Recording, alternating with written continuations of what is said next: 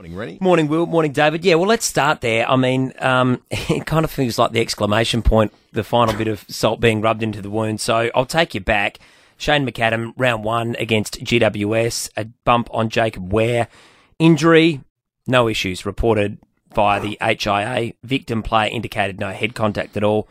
Body bump, bump severe impact. He played the next week. Sanction three weeks. And then last week, McCartin's bump on McAdam, injury, significant cheekbone, surgery required, high impact, two weeks, thrown out.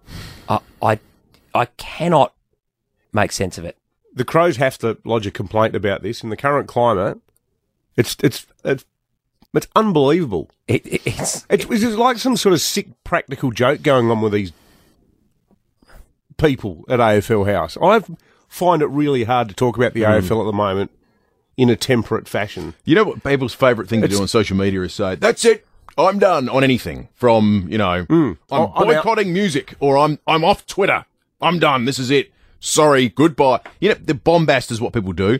I've seen a lot of Crows fans do that at the moment, and I really don't have a good argument to make about why that's over the top. Oh, it's not. It's not. Like I think, I reckon all bets should be off now with the AFL. I reckon the club shouldn't go to the Brownlow. Like ask the players first. Look, guys, this is your night. But why don't we just stay in Adelaide? Tell the AFL to go screw itself, and and just have a piss up at West Lakes instead. Have an empty table there to show the level of absolute disgust we regard this crappy organisation with. it, it, it just boggles the mind. The I, board shouldn't like have no one going to the bloody grand final. Yeah, Well, what do we do? You rock up on grand final. Oh, g'day, Gil. How was your year? There's a chance the Swans could be premiers. Frankly, I hope they win the flag. How funny would that be? Mm. And you know, the year would have a deserved asterisk over forevermore. yeah, it, it was just. I mean, the MRO. Michael Christian made the right call. He gave him two weeks, hmm. but then for it to be thrown out on the evidence of what we've seen throughout the year. Well, how many times have we sat here and said, "Well, the AFL's view is if there's injury, you're at fault." Mm-hmm. And look, if it, if it was you think it was a bit unlucky, well, unfortunately, that's what we're that's how we're. Well, they did up until this one, Yeah. and they chose this week to change the definition, and these two teams. They are dumb. They are dumb. They look. Yeah. They look like crooks. I'm not saying they're crooks No, because you wouldn't want to say they're crooks no. because you you know you, well, you wouldn't want to risk upsetting them because they can get upset. You're right. It's just it's complete and utter incompetence. yeah, it, it's But do they even do they even recognise that? They got their heads so far up their Victorian backsides that I don't think any of this registers with them. Mm. And this is where like, I actually think, like, so today's Wednesday. Some people will be thinking, when are these Adelaide jerks going to shut up about this? I actually think we should fire up even more because this all stories have an arc.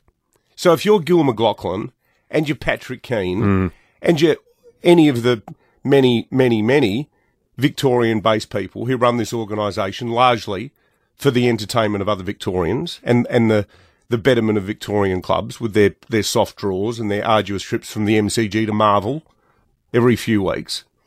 They just want us to shut up about it. They think the story arc is every all of these poor idiots in South Australia with nothing better to do in their sad, miserable provincial lives are all just going to go quietly into the night on this. Well, stuff that. The Crows have got their meeting tonight. If we turn over and get our tummies tickled, and and the the, the resolution of this is we've been promised a better draw next year. The club is m- totally misreading the room on this. Well, and I, and I think as well, I reckon Timmy Ginever, well said, Penbo. I think Timmy Ginever made a good point. I think we almost need to get to the point where the non Victorian sides band together and say, you know what, we're going to form a bit of an alliance hmm. here, Totally. or a bit of a union, and say, we're sick of being pushed around. We should cut the AFL logo off our jumper this weekend, or if we had time, produce new ones without the AFL logo on them and wear them at Subiaco this weekend. Just cut it, cut it hmm. off or put texture over it. Do something to just say, we actually think your organisation is a bloody disgrace. Hmm. Do something like, can't our club throw a punch once in its life? Yeah. Yeah. club, I would like like it if someone from the club actually got fined or or disciplined or or you know told off for saying something because we just look like a pack of Patsies. wusses. Hmm. patsies. Patsies.